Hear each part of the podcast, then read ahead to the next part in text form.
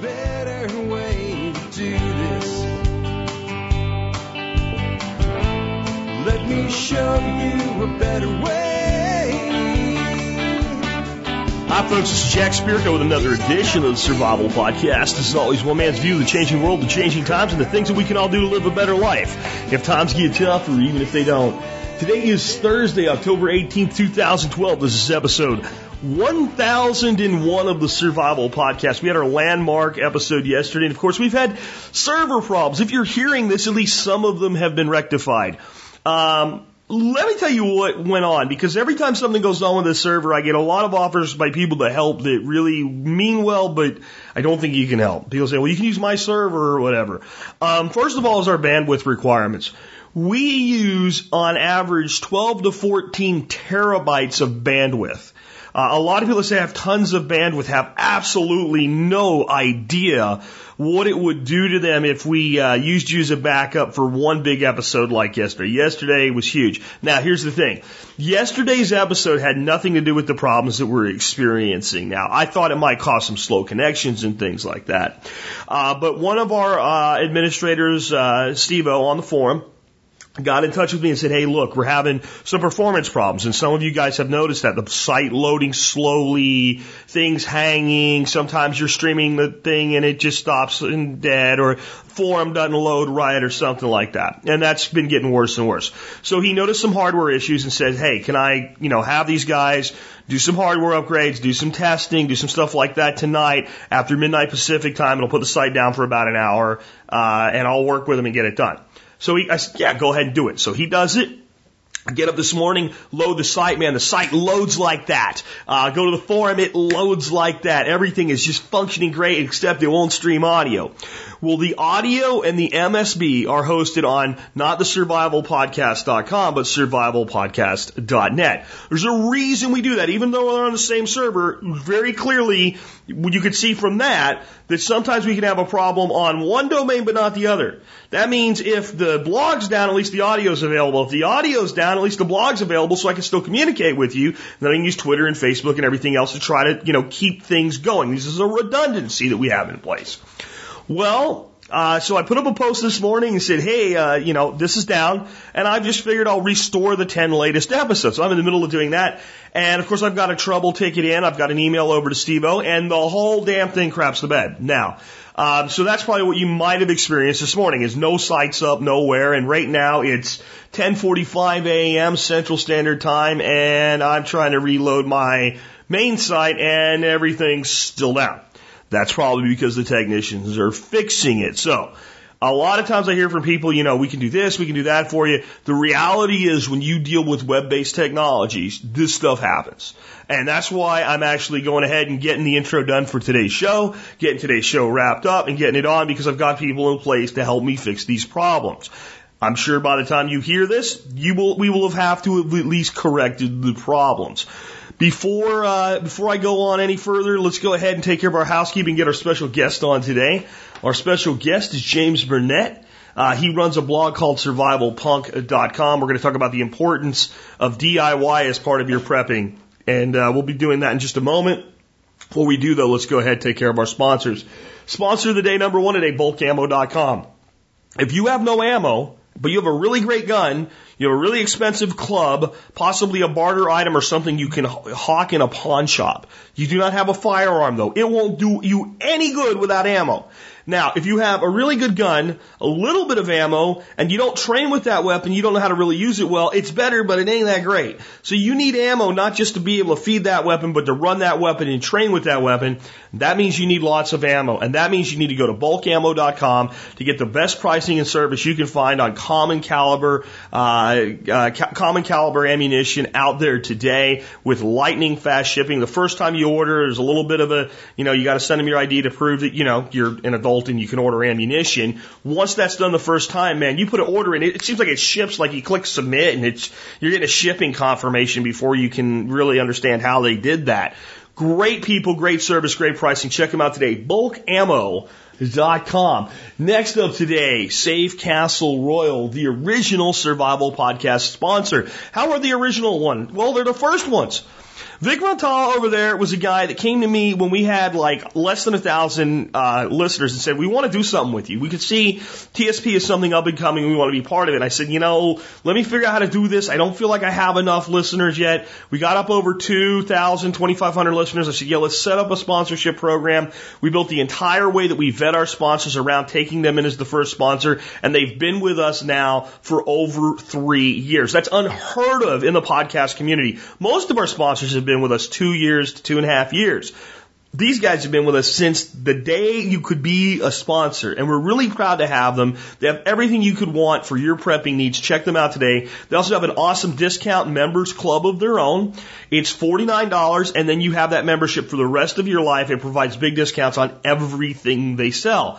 But if you're a member of my MSB, you can get that discount membership for free, which effectively makes your first year of MSB a dollar. On that note, if you want to help support the show, hopefully the member support brigade is back up by the time I'm saying this, or by the time you're hearing it anyway.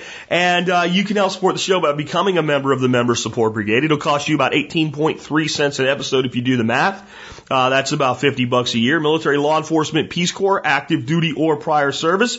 Please email me before you join, and I will send you a special discount code to thank you for your service that will save you even more money. Um, I will uh, at this point like to say uh, anybody out there that called in for episode 1000 yesterday that ended up listening to over almost five hours of audio and then went, where's, where am I at? I, I, I got left out. There's only one of two things that happened. One, you called in, you left a message, and you were on a cell phone and dropped the call, and there was no message. That's one thing that could happen. Two, if you notice, there might have been a few repeats, and I'm concerned that the way Outlook works when you're saving files out of Outlook, that it's possible that if I ca- if I caused a repeat, I may have also left somebody out. If I left you out, it wasn't because your call wasn't good enough. It wasn't because I said, you know, you don't qualify. I put everybody in the show that called in that made a legitimate call. Every single person that I could. And with a five hour show, you can imagine there could have been some hangups.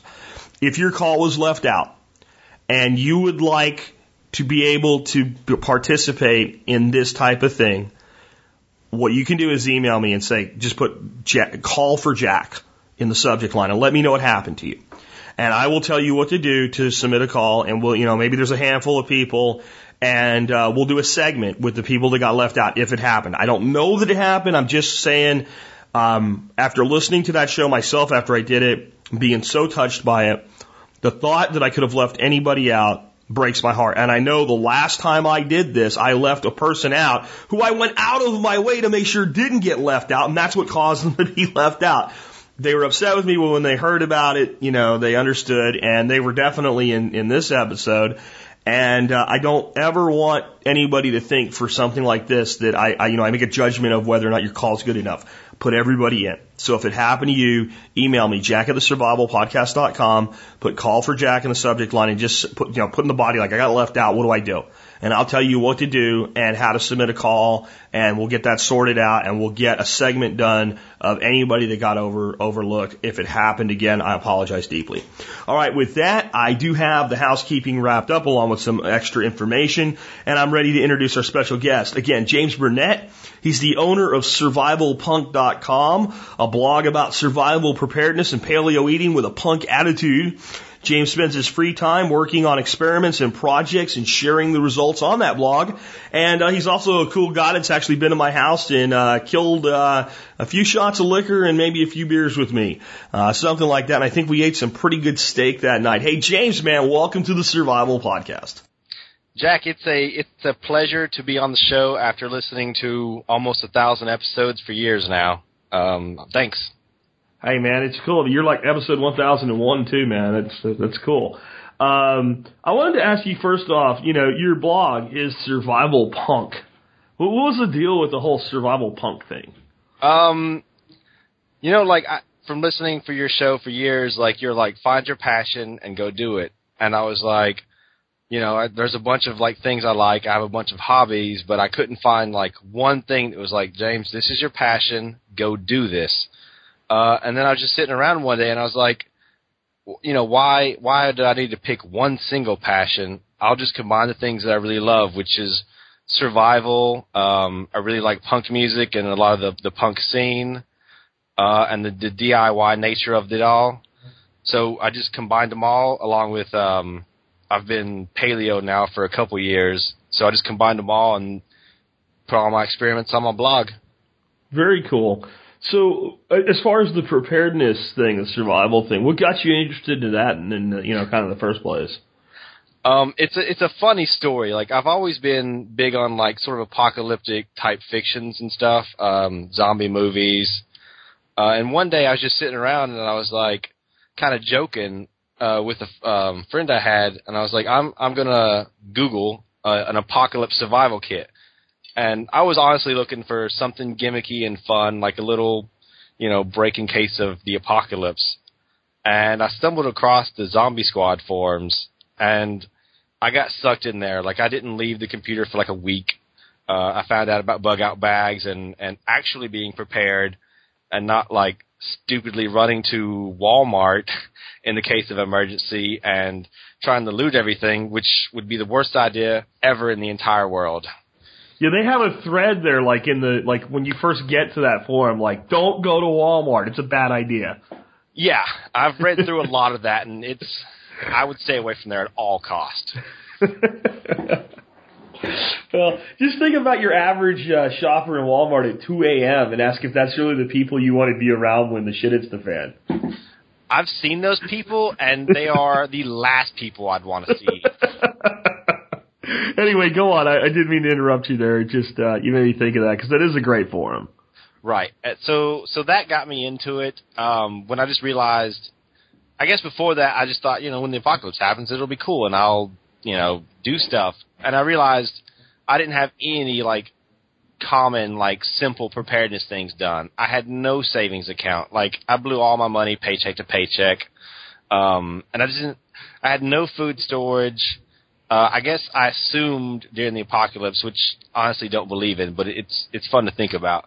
Um, I assumed that I'd be able to pick up any rifle or weapon and just be able to shoot you know anything, which I'd never touched a weapon before, and I know from when I did, I sucked at it. It took a lot of training to get where I'm at now, where I can hit things pretty reliably. Um, so yeah, just getting that basic stuff covered, um, and then finding your show and and realizing, you know, it's not all about the end; it's it's about the now too.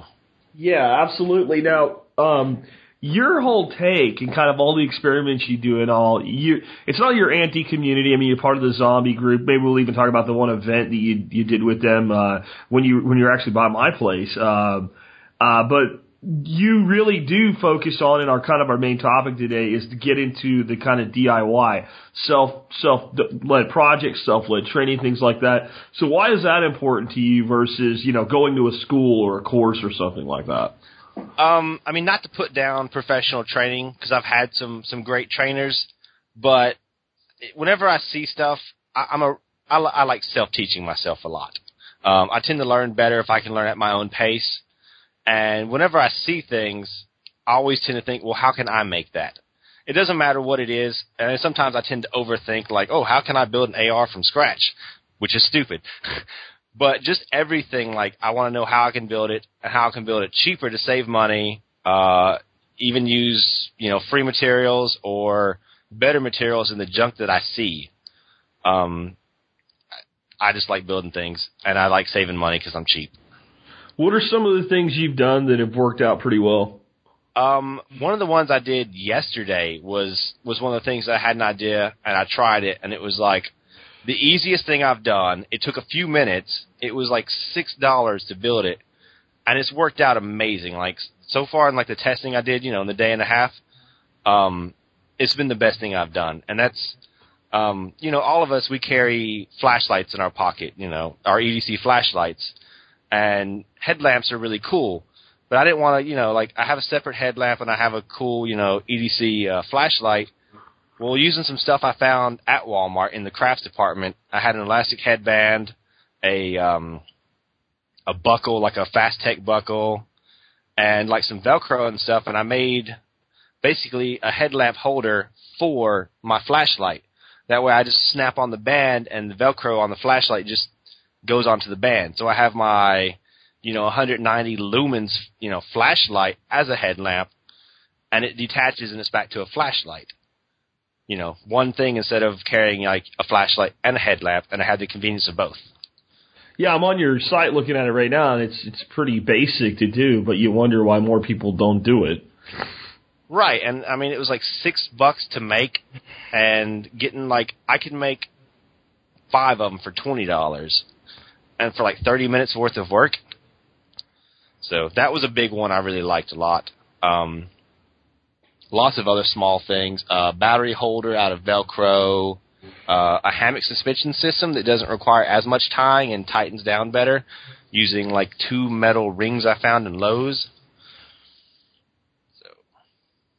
Cool, and you, you've had some that didn't work, and I think some of those were more of the somebody else said it did work, so you tried it, and maybe not so much. Uh, I'm looking at one of your posts right now, cooking on a log failure, right? And I think we've all seen the picture. The guy takes the big piece of hardwood and he cuts uh, like uh, like almost like he's cutting a pizza almost all the way through it, leaves uh, some stuff on the bottom to hold it down, lights it up, and it works like a rocket stove. And he throws his uh, big plate of uh, big pan full of uh, potatoes and carrots and all on there and cooks it up. How'd it work for you?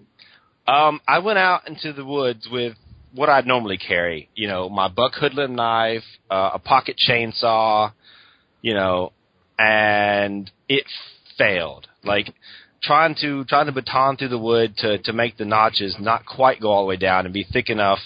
Uh, it it just didn't work. Um, and I busted my ass doing it. I, I was dripping sweat trying to cut through this massive log, uh, trying to baton through it.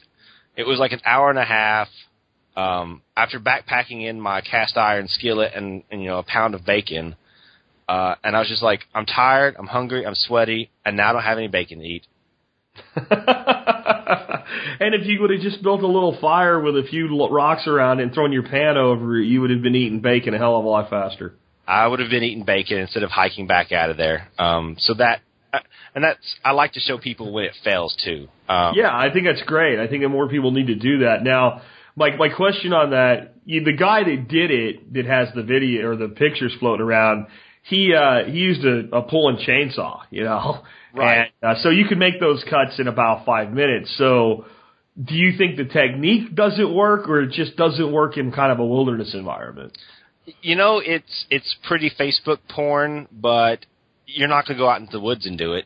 I mean, you know, if you want to sit in your backyard with your buddies and be like, "Hey, look what I can do with a chainsaw on a log," you, awesome. You know, that's that's the perfect environment for that.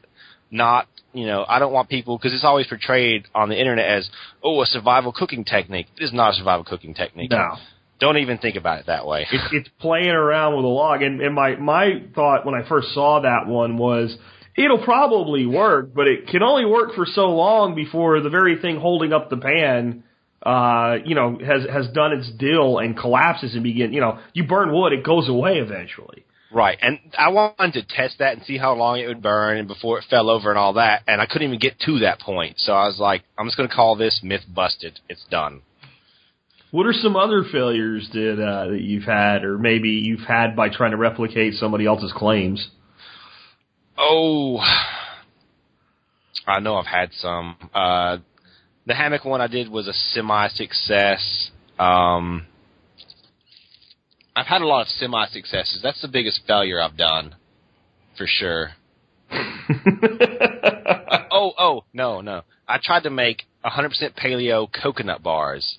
Um, I saw this, and there's a guy out there, and I've talked to him through email. His name is Coconut Joe. He makes Coconut Joe bars, and they're sort of like the Larabars, but they're made with 100% organic ingredients and from coconut and not dates. So you got it, it's really healthy looking thing, and I was like, that's awesome. And it seemed like it would be easy to make.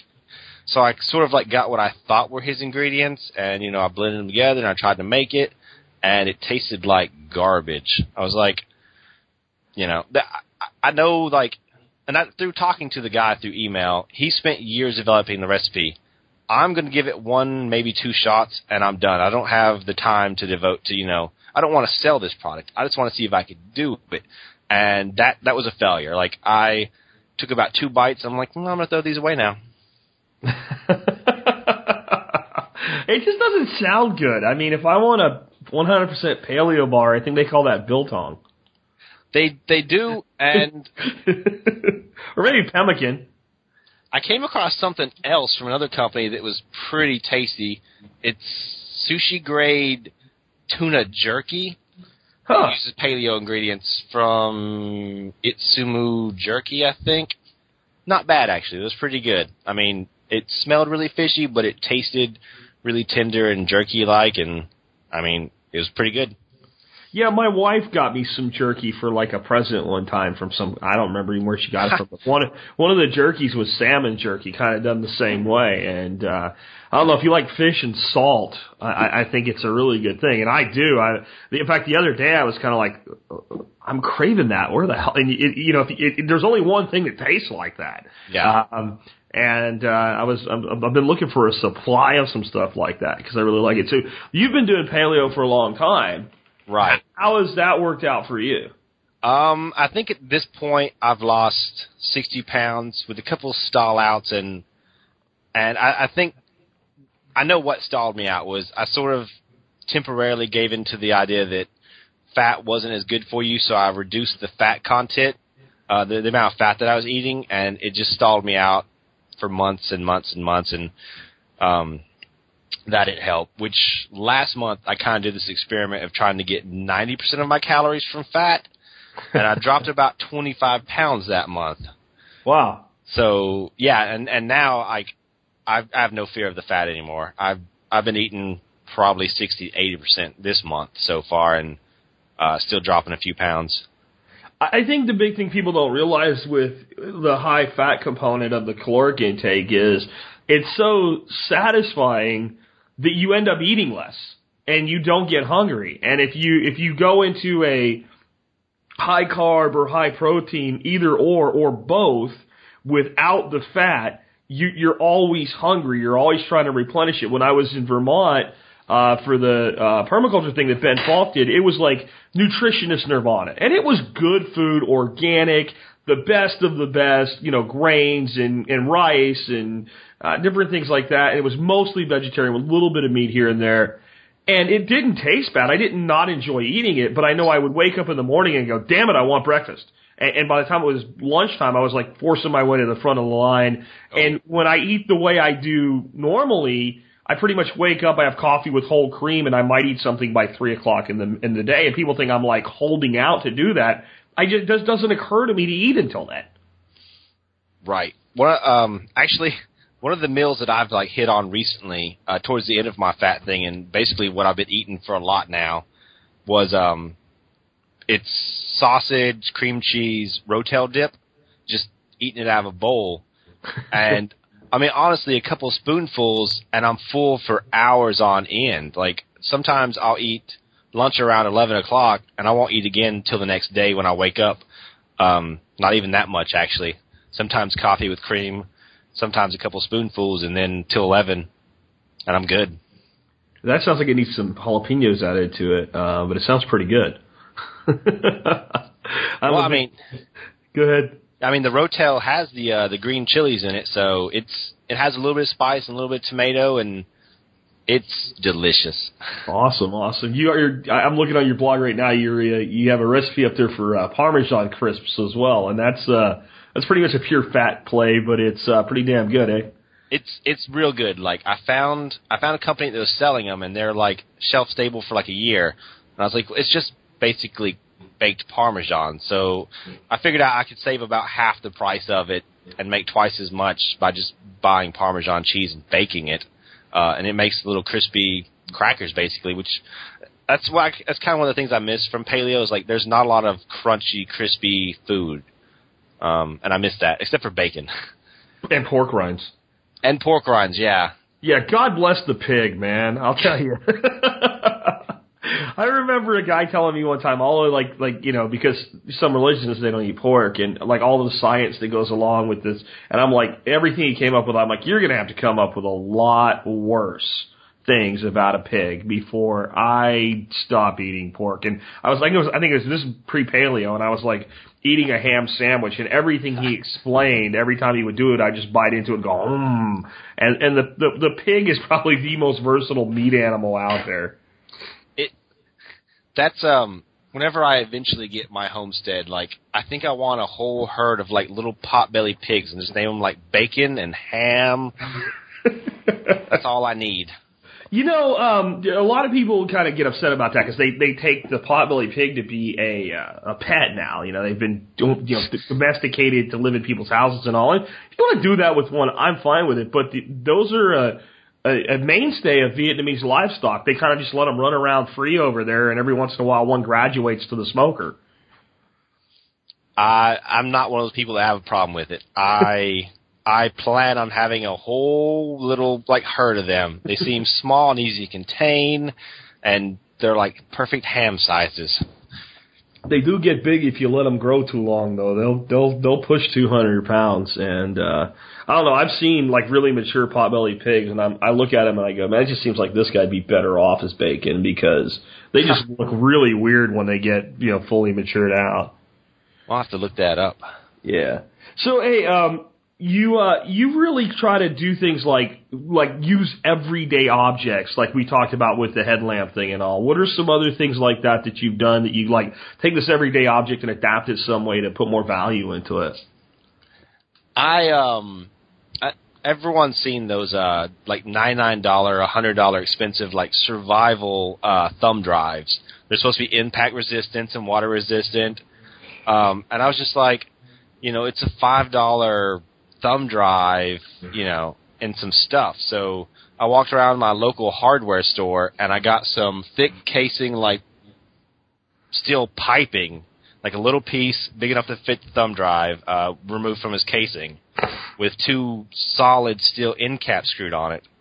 I poured resin in it so it'd be waterproof, and I suspended the thumb drive in it just until it was sticking out the top enough so that the top cap would screw on it. I let it set. So I have a bomb proof one for probably ten dollars worth of material. Yeah, I'm looking at it right now, and it looks like a little pipe bomb. It's, it's not just bomb proof; it looks like a bomb. I mean, It- it does. thing- I don't know if you get it through TSA. That's not going on a plane. I I would not try to take that on a plane, but anywhere else, um, if you have it in your car, uh, and I have mine uh, with um, I think TrueCrypt on it to uh, encrypt my uh, bug out information. If you have it in your car and your car explodes, you'll still have that. Yeah, I I concur with that. It also looks like it'd make a nifty little impact weapon too. It, yeah, you don't need a Kubotan, you have that. and if anybody asks, you know what it is? It's your thumb drive. Exactly. I mean, you can unscrew the cap, and it's obviously a thumb drive in acrylic resin. Awesome, awesome. Any other ideas like that? Um, what else have I done? I I tend to usually like whenever I'm walking through a retail store, I'll look at stuff and I'll think, what else can I make out of that? What can I repurpose that into? Um, because a lot of stuff is really good for other stuff. Um, and I know I have a million things I've done on there.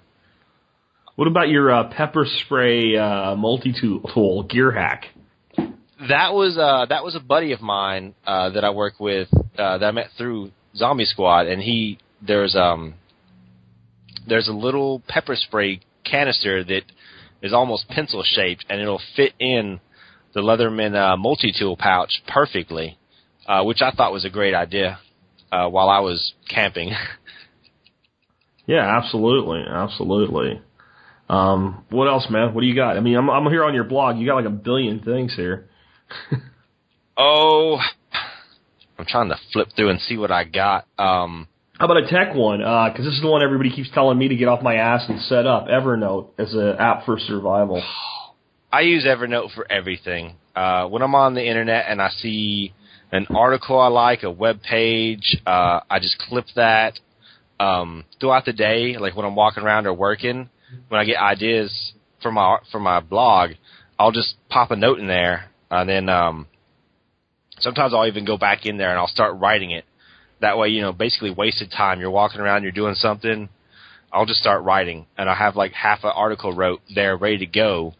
You know, whenever I get a chance to get to the computer, uh, and it syncs everywhere, which is what I like. So I do it on my phone with the Evernote app, and then I can get home and I can pull it up, uh, my saved articles with the tags and everything, and I can be like, this is the research that I did on this article or that article, which I'm kind of slowly working on a uh, an ebook called um, Science for the Apocalypse, trying to collect all these science experiments that you can do, basically when the grid was down, or you know, fun with your kids, stuff like that, like uh, making ice from fertilizer and some other neat stuff. Um, Yeah, I got a good one for you because you just recently, earlier this year, got your concealed carry permit, right. And you did a post about, you know, basically your first time carrying. And I think a lot of people that consider getting one, you know, that have never carried a gun in their lives, wonder what, you know, what's it like the first time you're walking around strapped, um, legally, and you're, you know, you're kind of wandering around in, in kind of a new world with that, and and kind of what you learn just from like, you know, what kind of holster you want, and and maybe places you can and cannot go at that point. Um, that was that was one of the scariest things I've ever had. Like I felt that every eye was on me. Everyone was like, "Oh, oh he's got a gun." I thought everyone thought that. Um, and I ran into more police officers that day than any day I've ever had. Everywhere I wanted to go, the parking lot was filled with police officers, and I'm like, I'm just not going to go there. Um, you tend to notice those signs on the doors like, guns can't be carried in here. Like, and you're like, oh, do I do I run in there anyway, or do I pick somewhere else to go? Um, it was the very like frantic, sort of scary moment the first time. Now I don't even think about it. I'm like, oh, oh, I have a gun on me. Oh, I forgot. Yeah, yeah. I think that I mean, what what happens is like it's like it, to me the first time I ever did it, um, outside of the military, because in the military it just it, it seemed to be different. Like you didn't care, and I did some mm-hmm. security details where I was armed, concealed armed, and it, it, it was totally different. Like the first time I did it as a civilian, I- the only thing I could compare it to is like when you finally get your driver's license and the first time you leave with a car on your own and you know a cop pulls out behind you and you've not done anything wrong but you're just like holy crap you know is he going to pull me over and it's almost that that same experience yet again Yeah, um, it it was a very scary experience. Uh, I'm glad I did it. I'm so happy that I have my concealed carry license now. Uh, but the first time is a doozy. Yeah yeah and i think that like the big thing that people need to understand that have that concern and the reason i brought it up as one of your articles is you do get over it Oh yeah, yeah. Um, probably, probably like three times maybe. Um, I probably was over it. yeah Which I just remembered another uh, one of my early articles I did that that I thought was awesome with something that all of us have. And uh, your recent episode about the uh, the Japanese book yep you were talking about. Yep You uh, you mentioned that uh, there are these sandal makers everywhere that like weave sandals out of like um, you know rope. by straw Right. yeah Well, I, uh, those those are called waraji, and there was a show that I was watching where all the main characters wore those waraji, and they ran around in them, and I was like, well, they look really neat. Like I like those, and uh, I started looking at them and researching them uh, months ago, and they're like, you know, they're they're simple to make, they're pretty easy, just out of like two different kinds of rope, and I was like, well, I wonder if I can make these out of paracord. So I've weaved an entire sandal, except for the sisal rope, out of paracord wow the whole shoe, not just the laces. Everything's made out of paracord, and it's pretty comfy. Wow, those that sounds really cool. That almost sounds like a business waiting to happen because unlike them being made out of rice straw, where they're pretty much a, a one month, you know, maybe one repair and then another month and then compost proposition, those should be pretty damn durable. Yeah, I've not worn mine extensively, but I've had it since oh June, and it's still it's still fine, still works. Uh, it's pretty durable.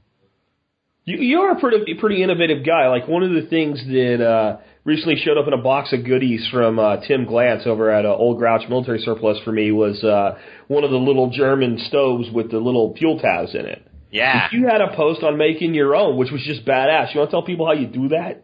Yeah, um, I just grabbed. I mean, once again, stuff that you can just grab from any any store anywhere, and stuff you should mostly have. Which uh, I took an empty roll of toilet paper, the tube out of it, um, scraps from like uh, the laundry dryer lint, so laundry dryer lint, and then uh, paraffin wax from a store, and you just mix the paraffin wax and the dryer lint together, pour it into the tube, and then you cut tabs, basically like an Esbit tab.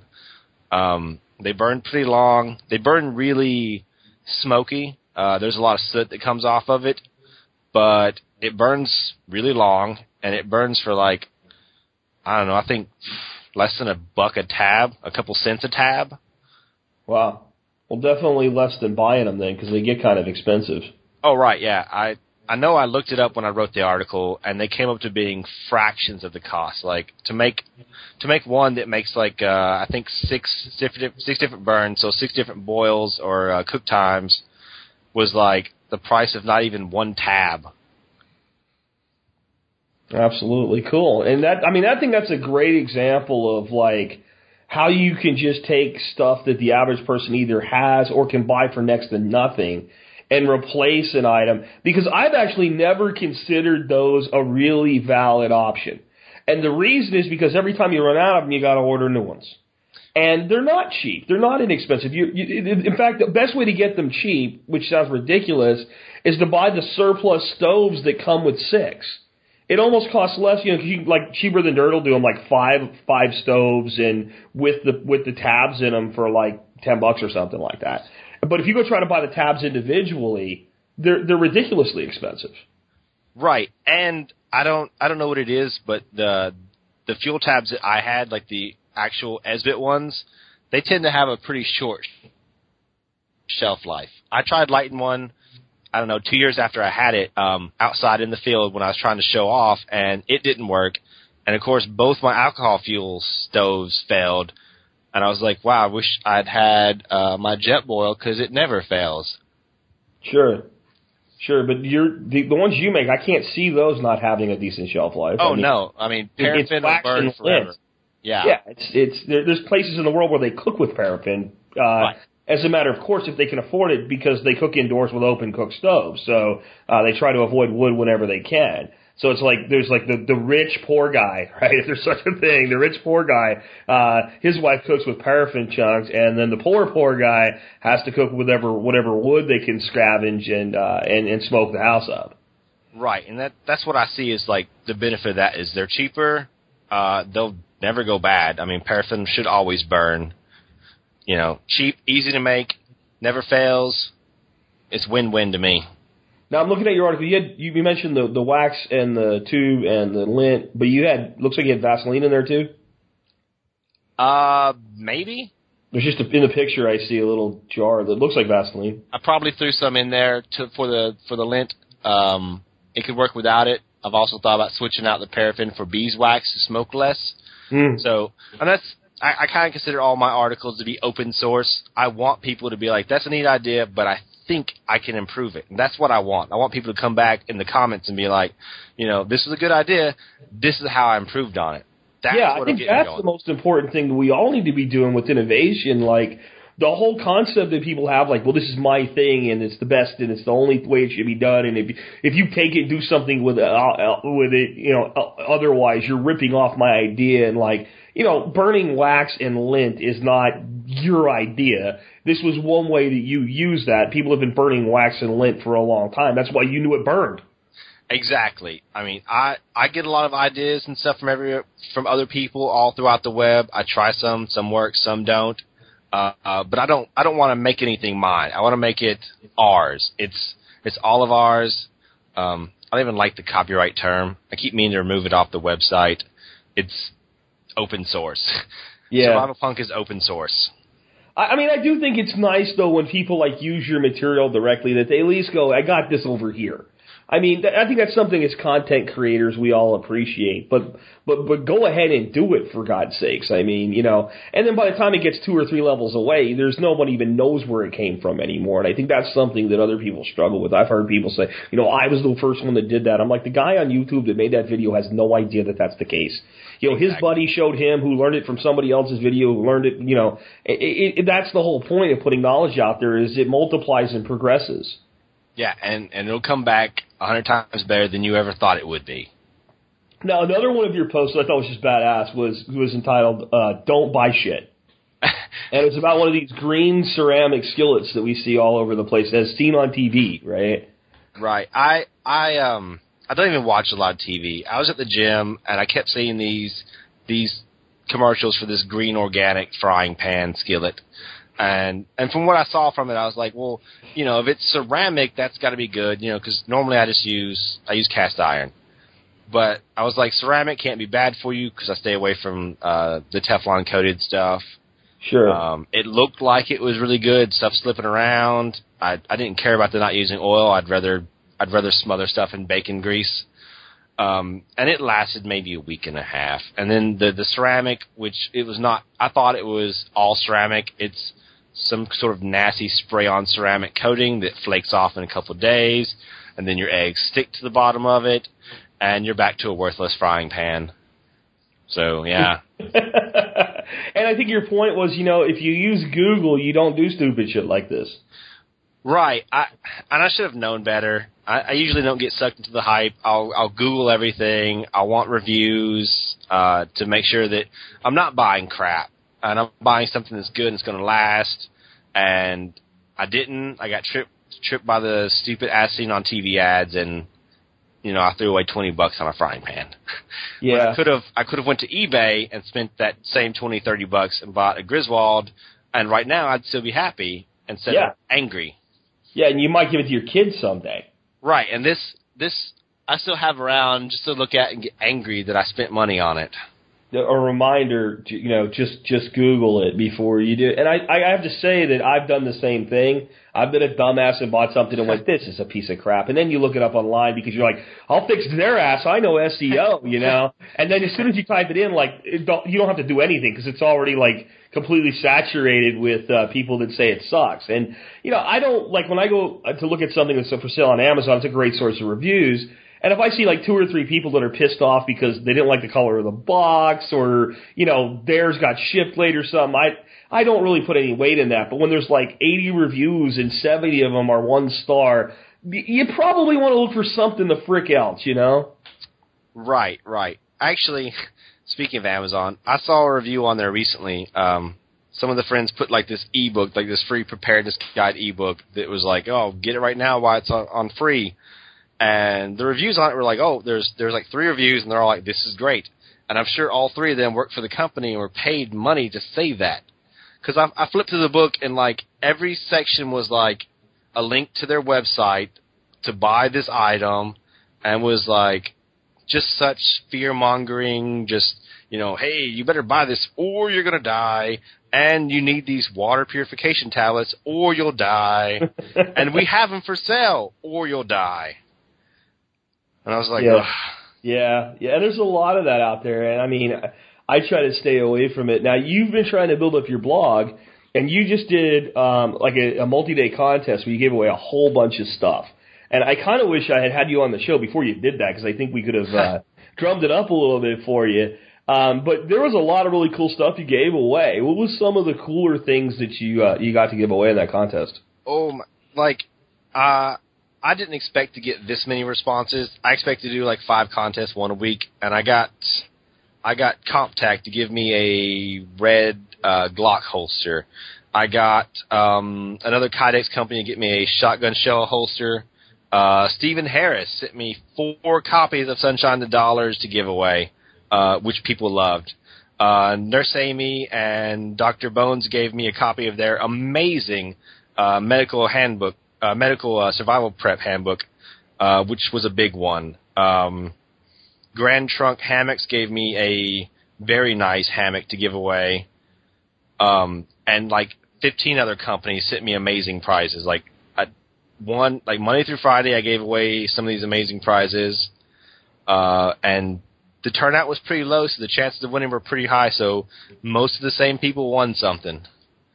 You know, and that's really cool. And I, I that was like, you know, not to toot my own horn or anything, but you you were listening to my Five Minutes with Jack Business podcast, and you did that. And I think a lot of people listen to stuff like that and go, "That's great," but you know, will it really work and all? But the way you got all this stuff is you just basically put together uh, the content, the concept, and went to these companies and said, "Hey, would you like to give some stuff away to my subscribers?" Yes. And I, how how was the response? I, I, well, apparently, it was pretty damn good. Um, I, I I will admit I totally got the idea from you. It was a great idea, and I saw a lot of people were like, "Oh, that's a neat idea, but it won't work for me, and it won't work for me." And I was like, you know, I don't care if it works for me. I'm gonna do it anyway. If it fails, it fails. You know, n- nothing nothing lost, nothing gained. Uh, and I emailed probably a hundred companies. I probably emailed a hundred companies and and got some people confirmed, and then some stuff. I guess they backed out and never sent it, but uh, at least 22, 23 solid companies are like, no questions asked. They're like, it's in the mail, dude. Like, it's on the way. We support you. And, that's like that's one in four. That that is you know that is okay if a person wanted to give away for two months and do it every you know every weekday. Uh, you know, and needed 50, you hit 200 companies and you can do that. And uh, the reason I'm bringing that up is there's a lot of guys out there like you trying to get a blog off the ground and this works. This is something you now you got to have a little bit of a reader base to do this with, but uh, once you've built that, this is a, a game plan to like, and now you've got relationships with the vendors, not just the new readers. Right, right. I, I picked up probably four times the readers from this contest. Uh, I think before it I had like 30 email subscribers. Now I have almost 200. So, bam, right there. You know, I increased my readership. I got uh, the the 20, 22 companies or whatever it was. You know, they're awesome. Uh, I would deal with them at any point, and we have good we have good relationships. Uh, and oddly, it was some of the bigger companies that were like, "Shoot, yeah, we'll support you," and like some of the companies, like I understood most of the people when they were like, you know, some of them were like, "Hey, what's your what's your reader base and what's your your stats?" Uh, and they're like, "Well, you just don't meet the numbers." I'm like, "Okay, that's fine." Um, whatever, you know. Well, that happens because some people get to a point where they're getting 20 requests a week, but a lot of companies get one a month.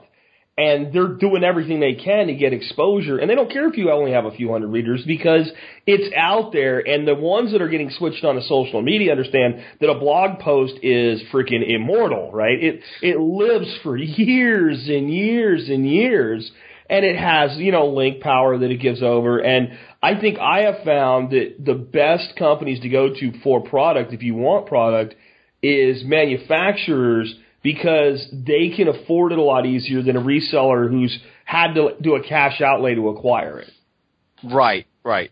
So a lot of the, the bigger ones worked, and then um, I tried I tried my best to build my foundation from local companies in the sort of industry that that like I wanted to build a good local relationship with, uh, and I got a few of them, and you know I sent them some customers, so I'm happy for that.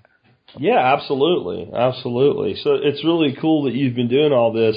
Um, you did mention the Zombie Squad a bit. When, when I met you, you had just been from one of their events, right? What was that like? Um, I went to their Zombie Con, their yearly sort of camping trip on the side of a mountain in Missouri. Um, you have to it's it's like a 45 degree angle and everything slides down and it's like 140 degrees uh but it's awesome. I had a blast there. Uh just a bunch of good guys. A couple of days of like survival classes a range day that was fun. Um just good people and you know good hanging out. And, and definitely ready for a shower by the time it's over with. Right right. It it was it was hot and sweaty, and we all shared a pool of water that had had so much stuff spilt in it. Man bath. I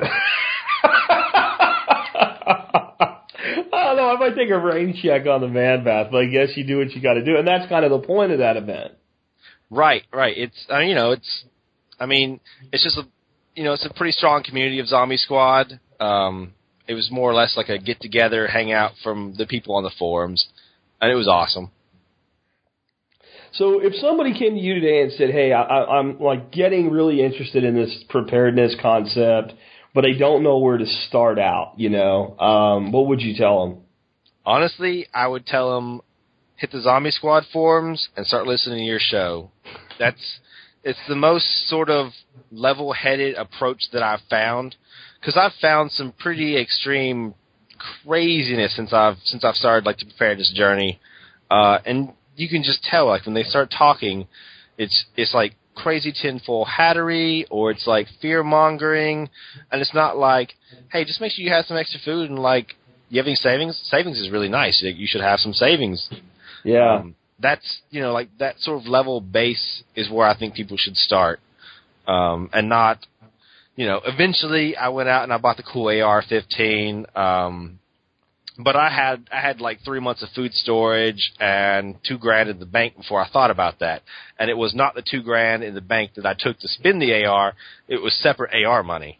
Gotcha. You had the AR fund. I, I think that's a big thing a lot of people can learn when they're starting out. Like, you have the simple, easy things that you can pretty much do with either what you have or by redirecting money you're already spending.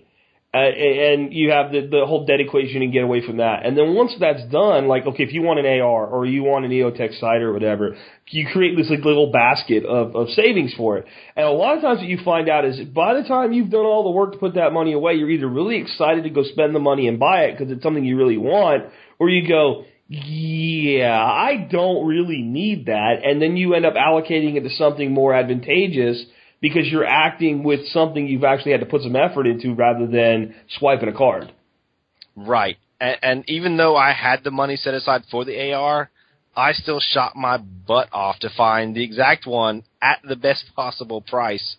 Um, cause I was pretty specific on what I wanted. Um, being that I'm left-handed, I wanted a Stag Arms left-handed AR so I don't get shells in my face. Sure. Uh, and I shopped around, shopped around, and I got one 900 bucks. That's a great price. That's just good. Yeah. And that, of course, leaves you with money for training, money for ammo, money for accessories, et cetera, versus, you know, tying all the money up in, in the gun itself. And now you're big on the DIY, but you have taken some, some firearms training, right? Right. Um, through through like the the local zombie squad chapter that I helped form, uh, we've got a couple schools, like a gun training schools around here, and they put on a few classes. Um, I took the the handgun carry permit class. Um, I keep meaning since I'm here in Tennessee to to make the trip down to Camden for uh, James Yeager's class. Since I've been there, you know, with John Willis, um, so I need to do that. And now that I have most of the small things settled, that's sort of the plan for next year is more training and not more guns. I'm probably going to get a shotgun, uh, but I have money for that already. So Sure. next year is training, training, training. Well, you know, the shotgun, you got the little Jack Spirko devil on your, on your shoulder going, do it. Get the shotgun. You need the shotgun. I just listened to your shotgun episode last night, and I was like, I know, I know, I need it. and, and, and really, I don't think that everybody needs one, but I think that it's it's probably the most versatile tool out there uh, from a from a you know a basic defense survival standpoint, and um, it, it is so versatile just with ammo alone. You can buy a stock. You know, maybe a little bit shorter barreled version of an 870 or a Winchester pump or a Moss 500 at a gun show used, and it might not look like a badass tool, but just by flip, buckshot's buckshot, right? Yeah, yeah. Buckshot out of an improved cylinder choke is buckshot out of an improved cylinder choke. It it doesn't matter if the if the thing's black and got a heat shield on it or something like that. It's it's going to do the same thing with terminal performance. Right. So that's that's my next big purchase. Uh, will be the shotgun. You talked me into it. I'm getting it. Yeah, and God help you if you get into sporting clays because that'll become like the obsession that it is for golf for some people. I'm I'm glad I don't live where that's available easily anymore because uh, I was something I spent entirely too much time doing. Right. And I have too many hobbies as it is now anyway. Uh, I get too distracted.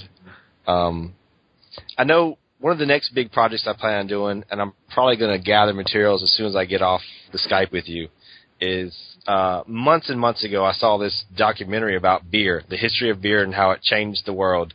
I've seen that. That's very cool. Right, and so then you saw the part in it where uh, the early settlers to America didn't have barley yet, so they're like, "Well, we'll just make beer out of acorns." Yep. I want to make an acorn beer. I've not seen any recipes for it. I've seen people talk about it, but no one's done it, and that's that's where I want to be. I- I'll try anything. Uh, you know, failure, succeed, whatever. I'm gonna go try it and see how it works. So I'll be brewing up an acorn beer this week. Cool. I think that the, the key to success with that is going to be to figure out how much meal you're going to need for your mash and then make uh, the acorn meal, you know, getting all the tannin and crap out of it. Because if you do it with like raw acorn without, you know, mealing it first, it's to be bitter as shit. Um, and then the other thing you're in for is you're in for a full mash conversion. You're going to have to do there. There's no, I haven't found acorn extract yet, but that that would be kind of cool if somebody wanted to come out with it. Right, which which will be another step for me because I've only done uh, malt extract brewing at this point, and I've had good success. Uh, you know, decent beers, better than better than like the the Busches and the Miller Lights, and prices are pretty amazing. You know, Yeah, yeah. I, uh, I I'm big on the brewing as well. It's just uh I don't know, it's very uh it's a very pleasing thing to do to make your own beer for some reason. Uh beyond just the drinking, the actual process itself and the chemistry and biology that's involved. right? I mean, the pride of like, hey, we're getting we're gonna drink some beers, and I made this. This was water, and now it's alcohol, and it's me. Um, Yeah. So yeah, it's just like cool. You get with your buddies, and you're like, no, no, no, no, we're gonna drink my beer. It's mine. We're drinking this. Yeah, and as long as they're not uh you know looking for Budweiser, uh then they're going to be happy. The guys that are like the uh, Coors Light drinkers are never too hip on the homebrew, uh unless they're open-minded because they're so used to something that tastes like water and bubbles. Right. I have a few friends like uh they're like me and they're they're big into the microbrews and they're they're drinking the beer for the taste, not Yeah. so much like, hey, we're just gonna knock back. Does it get you drunk? no, that guy's always the guy that I go, look, dude, you're not. I'm not wasting my beer on you. I'm Right, really, right. Yeah, go drink some natty ice, buddy. Yeah, you know, if you want to get drunk, go get yourself a you know, like a, a five dollar bottle of Gilbey's vodka or something, and, and, and just stay away from me when you do it. You know. So, man, this has been really cool. Thanks, thanks for being on the show today. And uh, I want to make sure people do get by your blog, um, survivalpunk.com, because who knows, maybe you'll run another uh, another contest with the holidays coming up here, and maybe they can win some stuff. Yeah, um, I actually have a custom made knife that I'll be giving out at some point. Uh, one of my winners from the contest, uh, he was like, "Hey, so I make custom knives. You want to give one away?" Of course I do. So he sent me a really nice knife that I'll be giving away. Um, people just came out of the woodworks and like, "Hey, I got stuff. Give it away." So I'll probably have another contest for the month is over, and you know, hopefully more people send me stuff so I can give more stuff away. Absolutely, and let me know, and I'll uh, I'll make sure that I announce it on the show and the blog for you that, Awesome. that you're doing it, and I'll throw out a little promotion for you, man, guys. James is a great guy. I know there's a lot of you guys out there with holster companies and paracord companies and stuff you're trying to get up off the ground. It's easy, cheap exposure. So if you get in touch with James, I'm sure he'd love to hear from you. Sure would. Thanks, Jack. Hey, absolutely, man. Hey, and uh, any final thoughts for folks today? Um, you know, it's just a pleasure coming on here, and, uh, hopefully one day, Jack, I'll be able to pay you back for all the beer, tequila, and scotch I drank from you. that was an interesting evening. Uh, yeah, and it's not as bad as it sounds, folks. But we did have a sampling of, of a few different uh, adult beverages, a little here and a little there, and the uh, the scotch was probably the best of the mix. It was the best scotch I've ever had, uh, and now, of course, I want more. was that Highland Park? oh, I think it was the 18 year Highland Park. I think. yeah, I think so. Yeah, that's that's something you only give to cool people. So, folks, say he's a good guy, if I shared my 18 year Highland Park with him, he has to be a pretty good guy. Uh, and again, thanks for being here today. Well, thanks, Jack, for having me. All right, folks, and I'll have uh, links to uh, James's website, his Facebook, all that good stuff in the show notes. And with that, this has uh, been Jack Spirko today, along with James Burnette, helping you figure out how to live that better life if times get tough, or even if they don't. It's our food these days, you know it's on our TVs. Sometimes we forget we are what we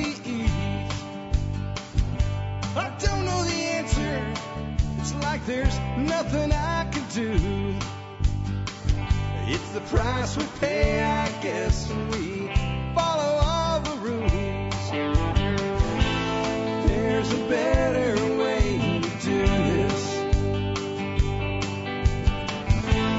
Let me show you a better way.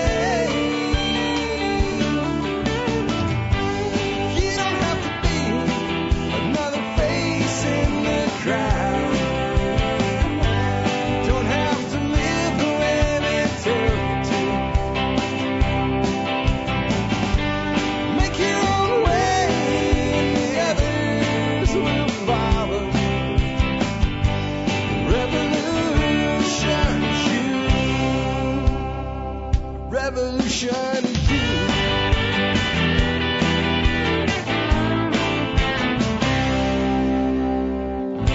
Someday we'll realize our children just can't pay. Nobody up there cares. They're living for today.